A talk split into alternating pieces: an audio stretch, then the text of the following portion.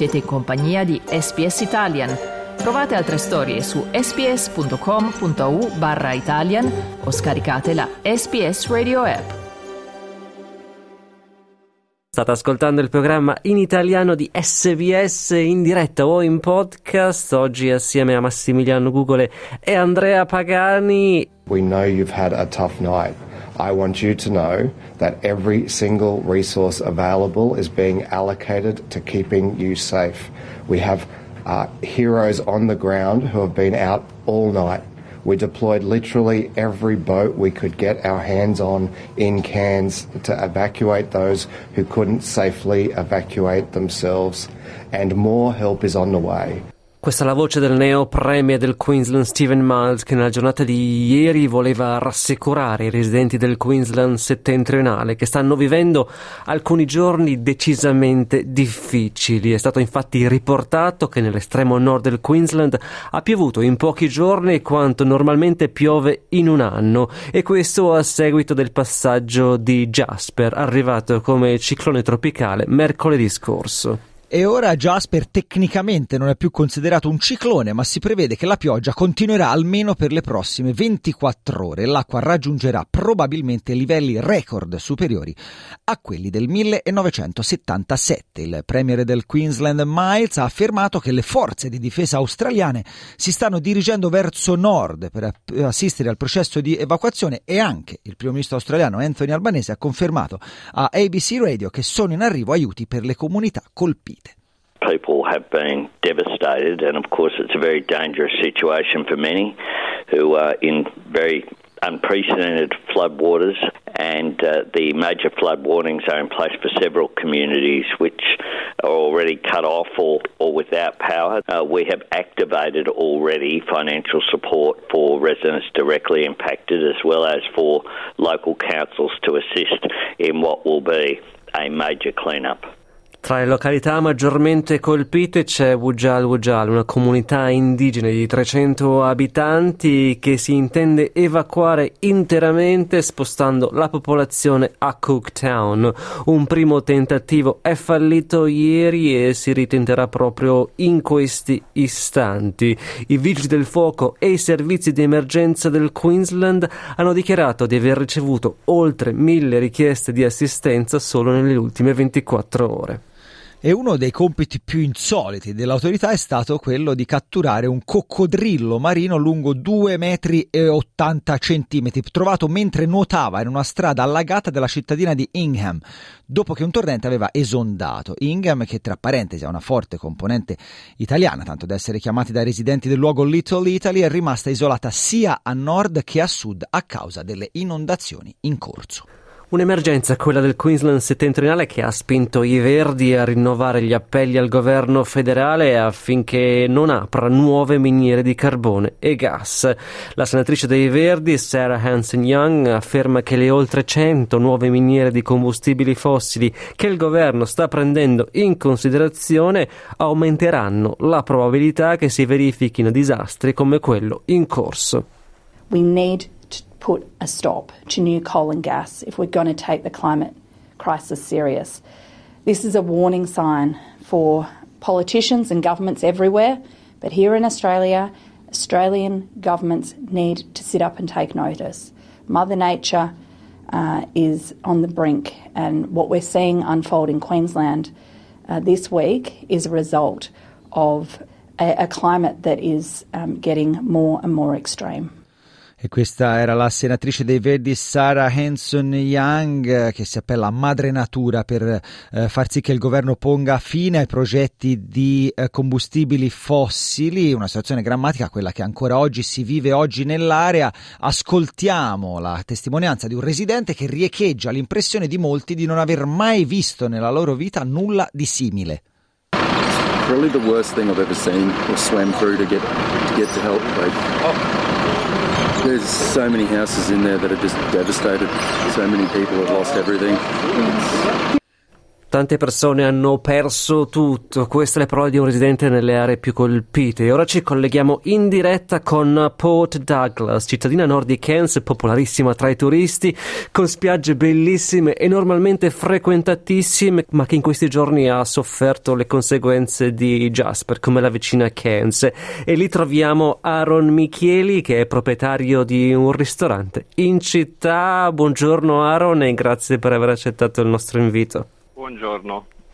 Andiamo, come andiamo? Bene, bene. Allora, intanto vorremmo chiedere come stai tu e se anche tu sei d'accordo con quanto abbiamo sentito, insomma, se quello che si è visto nei giorni scorsi dalle tue parti è qualcosa che non si vede molto spesso. Sì, io vivo a Port Douglas da 12-13 anni e ho visto altri cicloni che stavano per arrivare, ho visto altre giornate dove ha piovuto come non ho mai visto, ma quello che è stato questi, questi ultimi 5-6 giorni è incredibile. Mai visto o pensato di essere in una situazione del genere. Quali sono ecco, le immagini in questi giorni che ecco, ti ricorderai come manifesto di questo evento record in Australia? Ma penso che se guardi anche online, insomma, le, le frane, in, in, questo momento Port Douglas è completamente bloccata dal resto, della, del resto dell'Australia.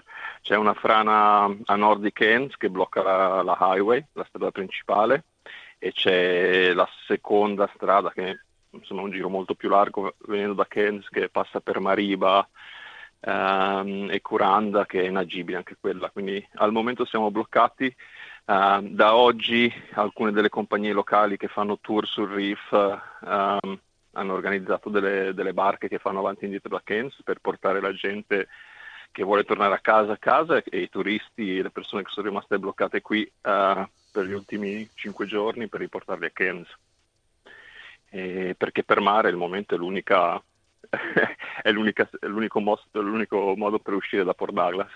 Sì, perché tra l'altro appunto ricordiamo che Port Douglas è una cittadina con una grande attrattiva turistica normalmente sareste pieni di visitatori e quindi ci sono diversi disagi anche eh, sotto, questo punto di vista economico, anche forse, non so, anche tu stesso nel tuo ristorante. Sei riuscito a lavorare in questi giorni come è andata? Eh, no, no, il ristorante della nostra famiglia è chiuso, eh, purtroppo c'è stato anche una, un danno sul, sul, tetto, si è scoperchiata un'aria condizionata e poi si è riempita d'acqua, quindi um, poi si è rotto il plaster del soffitto, il controsoffitto e penso che per un, una settimana almeno ancora non, um, non, non può, non, saremo in grado di aprire. Ci sono un paio di ristoranti aperti. Um, che aprono, chiudono in questi giorni, insomma c'è stati momenti dove non c'era, non c'era la corrente, ci sono stati momenti dove sembrava che chiudessero l'acqua. Uh, tre quarti di Port Douglas durante il ciclone ha perso, ha perso la corrente per 48-36 ore, quindi uh, tanto mangiare diciamo, è stato dovuto buttare via. E una volta passato il ciclone, dove tutti pensavano di piano piano ripulire, riaprire, c'è, questa, c'è stata questa, questa, pioggia, queste precipitazioni insistenti, infinite, eh, e che poi hanno causato delle inondazioni. Ci sono dei sobborghi a nord di Port Douglas che, stati, che, che erano bloccati fino a ieri sera. Oggi sembra che ci si possa, uh, che si possano muovere. Sobborghi che sono stati evacuati eh, abbiamo degli amici che stiamo cercando da un paio di giorni che non sappiamo nemmeno dove sono. Nella, c'è un sobborgo che si chiama Wonga Beach. E, e niente, è una situazione molto, molto messi. Penso che ieri che è stato il primo giorno dove la pioggia ha un attimo retratto e dove la gente è riuscita ad andare diciamo, in centro a fare, a fare acquisti, c'era proprio un panico al supermercato gente con i carrelli pieni che non sapeva, insomma, eh, delle facce abbastanza scioccate, preoccupate.